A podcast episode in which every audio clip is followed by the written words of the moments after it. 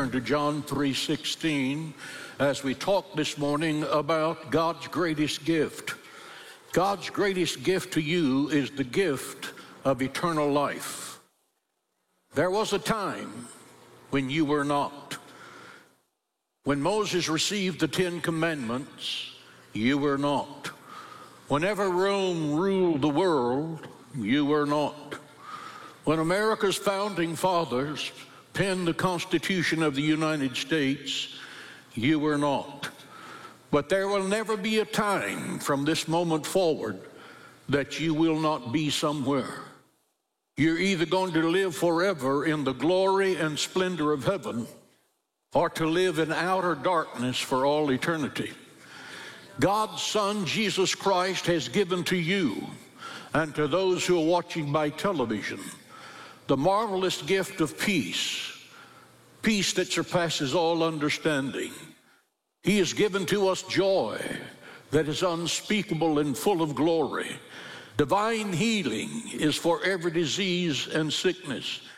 God has given to us breathtaking prosperity.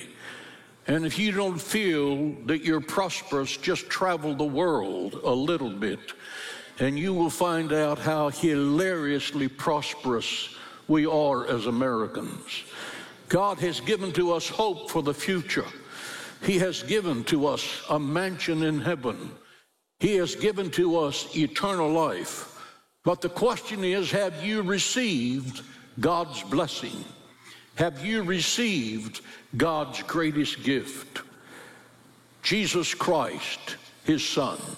Read with me John 3:16.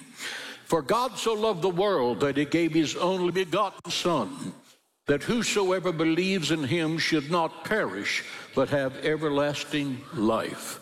Father God, we've come to your house today to worship Jesus Christ, born in a manger, the Son of God, the Prince of Peace, the hope of glory, the friend that sticketh closer than a brother, God's greatest gift.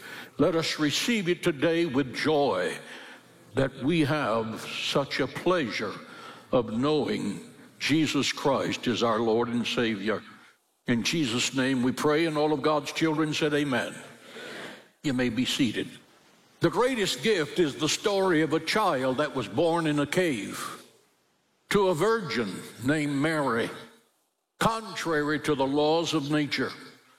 The child lived in poverty and was reared in obscurity. He did not travel extensively. Only once did he cross the boundary of the country in which he lived, and that was during his childhood as he and his parents fled from Herod, who was trying to kill him. He possessed neither wealth nor influence. His relatives were inconspicuous, they were not influential. They had neither training nor education. In infancy, he startled a king. In childhood, he puzzled the doctors in the temple. In manhood, he ruled the course of nature. He walked on the seas of Galilee as though it were pavement. The hushed sea slept in the raging storm when he said, Peace, be still. He healed the multitudes without medicine, and he made no charge for his service. He never wrote a book. Yet all the libraries of the world cannot contain the books that have been written about him. He never wrote a song, and yet he has furnished the theme for more songs than all the songwriters combined. He never founded a college, but all the schools put together cannot boast of having as many students. He never practiced medicine, and yet he has healed more broken hearts than all the doctors in all of the world. He never marshaled an army. He never drafted a soldier. He never fired a gun. And yet millions have followed him and found peace that surpasses understanding. Every seventh day, the wheels of commerce cease their turning as the multitudes find their way to a place of worship to bow their knee to the Lord Jesus Christ. The names of past proud statesmen of Greece and Rome have come and gone, but the name of Jesus Christ still lives with abundant life and glory. Though time has spread 2,000 years plus between our generation and the scene of his crucifixion, Jesus Christ still lives. He is still Lord. He is victorious over death, hell, and the grave. Give the Lord praise in the house. Christmas is the celebration of a child. Isaiah wrote in 9 6, For unto us a child is born, and unto us a son is given, and the government shall be on his shoulder. And his name shall be called Wonderful Counselor, the Mighty God, the Everlasting Father, and the Prince of Peace. The name of Jesus is above every name by accomplishment. All high sounding titles which earthly leaders give to themselves are really there to gratify their vanity and their ego. Alexander the Great is a high sounding title to a man who died at the age of 32, most likely from a sexual disease. He was not great, he couldn't conquer himself. Herod the Great, that's a title you hear all over the Middle East. Herod the Great is a lofty title for a man who murdered nine of his ten wives on the mere suspicion that they may have been unfaithful. Think about that. He demanded that his only son be executed on the day of his death so Israel would have a reason to mourn. Great. He was a great builder, but he was a maniacal murderer. He is not a great man. He had a lofty title, but he was a cold blooded killer. Today he is screaming for mercy in the fires of hell. Herod the Great? I think not. There is one man who walked across the stage of human history whose greatness is greater than human tongue can tell. He is the great I am. He is the great physician. He is the great shepherd who guides and provides for his sheep. Never in human history was there child born a living God from the womb of a virgin, but Jesus Christ was. Never in human history was there a man wounded by Satan, yet who crushed and defeated Satan. But Jesus Christ did that at the cross for you and for you and for you. Never in human history was there one who was the Savior of men, but allowed himself to be crucified by men. But Jesus did. Never was there a man who died and was buried and rose again on the third day, just like he said he would. But Jesus did. I have been to the tomb of Abraham he is still there. I've been to the tomb of David. He is still there. I have been to the tomb of Jesus. It is empty.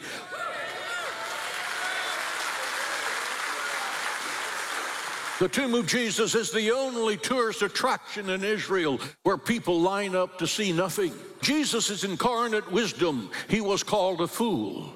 Jesus was the King of glory, yet he wore a crown of thorns. Jesus was the truth, yet he was called by the public and the Pharisees a liar and a hypocrite and a demonized heretic.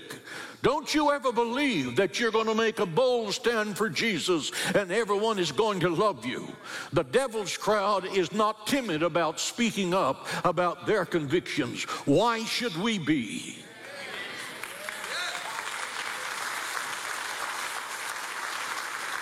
Jesus was the lion of Judah, yet he was led like a lamb to the slaughter. He spoke with authority, who poured all of the rivers and the oceans out of the crystal chalice of eternity. Yet when he was on the cross, he cried, I thirst. The man who permitted all of the water on the planet thirst at the cross. Jesus Christ is our joy. He is our hope. He is our salvation. He is our King. But the question is, do you know him? Do you love him? Have you accepted him as your Lord and Savior? Do you serve him with all of your heart, soul, mind, and body? Have you accepted God's greatest gift, The fact is, the Bible says every knee will bow he is here right now in this building.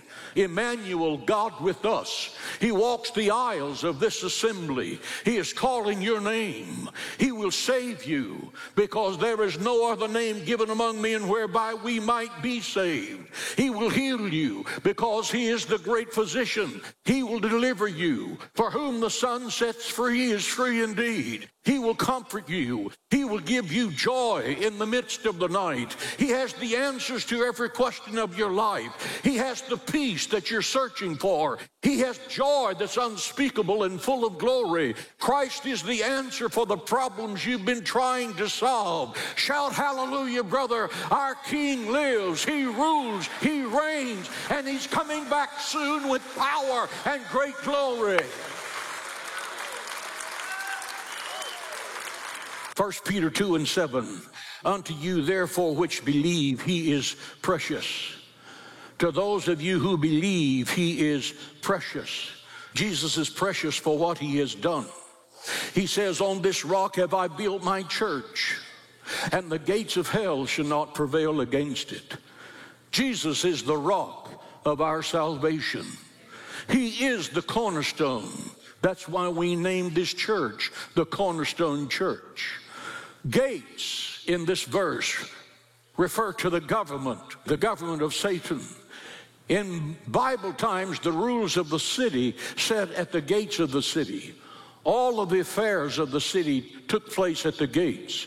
At Calvary, he conquered the powers and principalities of the kingdom of darkness. When he bowed his head and shouted, It is finished, he descended into hell and he introduced himself to Satan and his demonic legions as the lion of the tribe of Judah, as the Lamb of God, and as the conqueror from Calvary. He announced that from this day forward, when my children come to the gates of this place and use my name, you tremble with fear because they have authority over you. You obey them instantly because they are part of the kingdom of God. They have received God's greatest gift. They are victorious over you. We pray God's word has blessed you today through our telecast. I want you to stay tuned to the end of today's program when I'm going to pray a blessing over you. But first, we have this special resource just for you. Pastor John Hagee has dedicated over 65 years of his life to ministry, sharing the gospel with unwavering commitment. From the pulpit to a global ministry, Pastor Hagee has been a beacon of hope and faith. Through changing seasons, he has remained steadfast in his conviction to spread the message of God's love and salvation. Trust in the loving Savior who performs miracles every day and see him transform your life. For your gift of any amount, we will send you a unique 65 years commemorative coin and prayer journal. For your gift of $265 or more, you will also receive a Joshua 2415 tile art and a commemorative book celebrating Pastor Hagee's 65 years in ministry. Take refuge in the Word, and He will give His angels charge over you. To give your special year-end tax-deductible gift today, call the number on your screen or visit jhm.org/honor. Jesus is precious for what he will soon do. Very soon he's going to come in the clouds of heaven with power and great glory. Instantly, the trump of God shall sound. The dead from all over the earth will rise, and we will meet the Lord in the air as the church of Jesus Christ leaves planet earth for mansions on high. It's going to be a glorious day. It's going to be a glorious day. The coming of Jesus Christ is imminent. There is not one prophetic thing that needs to be fulfilled before he's coming. What are we going to do there? For seven years, we're going to have the marriage supper of the Lamb, the greatest Mexican fiesta you've ever seen in your life. At the end of seven years, here's what's going to happen. Listen, because some of you are going to see this. Jesus is going to return to the city of Jerusalem with all of the body of Christ mounted on a white horse. This is in the book of Revelation for those of you who think I'm making this up as I go. Mounted on a white horse. John the Revelator says, and his garments are dipped in blood. Blood of who? As soon as Jesus comes back, it will be at the Battle of Armageddon, and he is going to destroy all of those people who have come to attack Israel. He is going to annihilate them on a battlefield that's 180 miles long. Then he is coming back to the city of Jerusalem and put his foot on the Mount of Olives. It's going to split in half. And there is going to be an enormous earthquake in which the heavens open and the New Jerusalem comes down and sits as the capital of the kingdom of the living God on this earth. The lion will lay down with the lamb. Men will beat their swords into plowshares and study war no more. King Jesus is going to rule planet earth by this precious book. Hallelujah, hallelujah, hallelujah. The Bible says he shall save his people. Jesus is not going to save everyone, he's just going to save his people. This is a statement of limitation. Is salvation for everyone? No. It's only to those who believe. The Bible says, He that believeth on me has eternal life, and he that believeth not is dead already. Going to church does not save you. It's believing on the Lord Jesus that saves you. It's receiving Him as God's precious gift. Have you a husband, a wife, a son, a daughter who does not believe? In the eyes of God, they are dead already because you're not really living until you know the Lord. He shall save his people. It's a statement of prophecy and passion. Prophecy because it guaranteed salvation. Satan's objective is to destroy every person on earth. But the Bible says Jesus shall save. People say, Preacher, I've sinned too deep to be saved. That's a demonic lie. He shall save from the guttermost to the uttermost. He can save. Call upon me and I will answer you and show you great and mighty things you know not. Isaiah 45, 22, look unto me and be ye saved to the ends of the earth. Listen to that. Think about what it says. Look unto me, Jesus is saying, and be saved to the ends of the earth. Most people think that is geographically far off from God. It means far removed from God, the lowest of the low center. It's the prodigal in the pig's pen, covered with the stench of swine you are as far away from the Word of God as you can get. It means the casual Christian who's sitting in America's churches singing about a heaven you're not ever going to see. You're religious and lost. You're having a form of godliness, but you're denying the power thereof. The Bible says, though your sins be of scarlet, they can be as white as snow. They will be buried in the sea of forgetfulness, never to be remembered against you anymore. Blood has a strange chemistry. Human blood stains, but the blood of Jesus Christ washes whiter than snow. Think about that.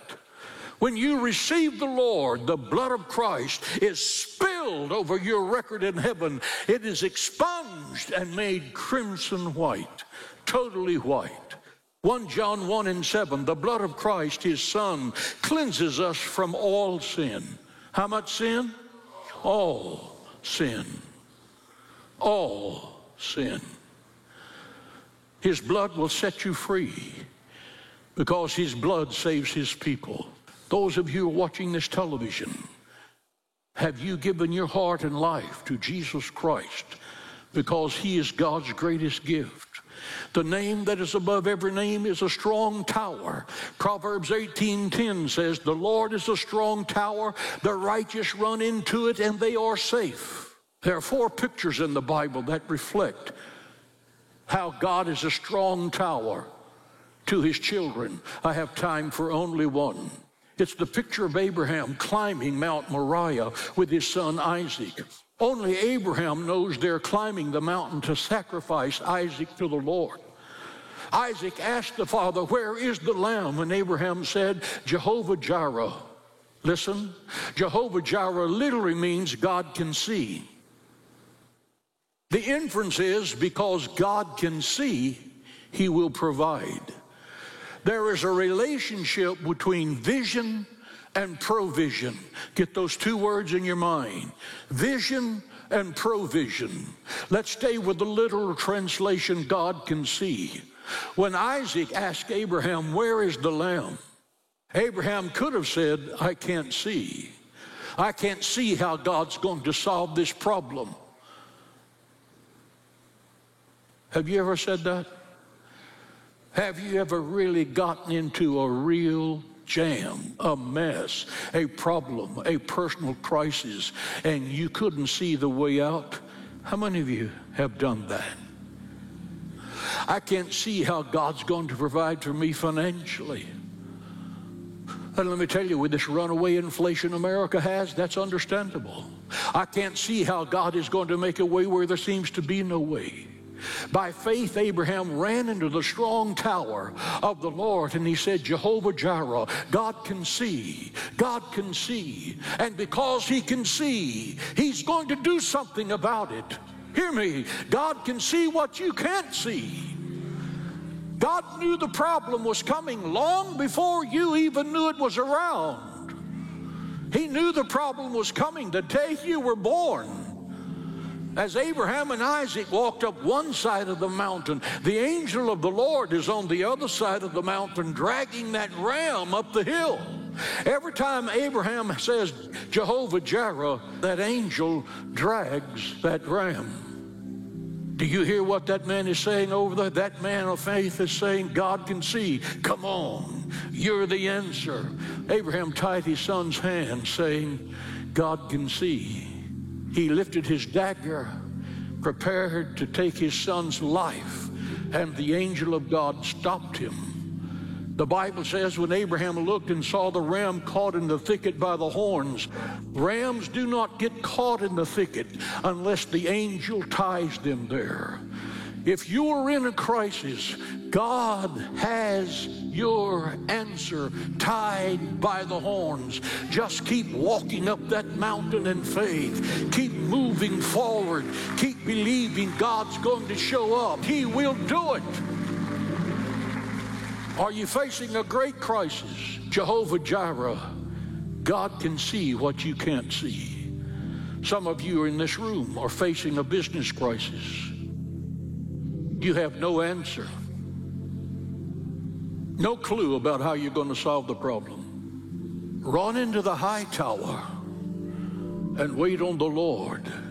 Jehovah Jireh, God sees, God sees, God sees. Some of you are facing crisis in your health. There's no answer in sight. Your earthly doctor has no answer, but the great physician he sees. He sees and He heals. Some of you are facing a crisis in your marriage, in your emotions, your relationships with other people. You don't see an answer in sight. Run into the tower that God has provided because God sees. God sees. At the last moment, you will see what God sees, and the answer will come. Your answer will be instantaneous and will be total. How many of you in this audience and those of you watching television around the world, you're climbing a steep and rugged mountain of personal hardship and betrayal and healing in your body, and you're searching for God's answer? Can I see your hand in this audience? Let me talk to those of you for just a moment who are watching at home. You don't know Jesus. You know about Jesus, but you've never actually confessed him to be the Savior and Lord of your life. He is God's greatest gift, and you're not going to have a wonderful life until you know Him. You're not going to heaven until you know Him. So I want those of you who are home right now watching your television set, I want you to repeat this prayer after me. Extend your hand toward the television and say this prayer Heavenly Father, Heavenly Father, in the name of the Lord Jesus Christ, in the name of the Lord Jesus I ask Christ, you to forgive me I ask you to forgive of me all of my sin. of all of my sin. I want you to be my Savior I want you to be my and Savior my Lord and my Lord today. today. I confess my sin. I confess my I'm sin. sorry for my sin. I'm sorry for my sin, And I want you to be my Redeemer. and I want you to be my Redeemer. From this moment forward, From this moment forward, I will serve you. I will serve you. I know that angels will write my name I know that angels in the Lamb's Book of Life in the Lamb's Book of Life because because you are my Redeemer you are my Redeemer and heaven's greatest gift. and heaven's greatest gift. Amen. You have just received the Lord Jesus Christ. You have just become a child of God.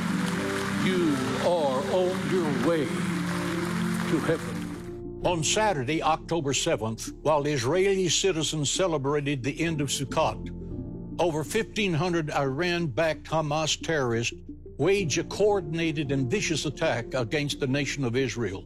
This is our time to show love and generosity for a nation suffering one of its darkest hours. October 7th was the deadliest day in Jewish history since the Holocaust.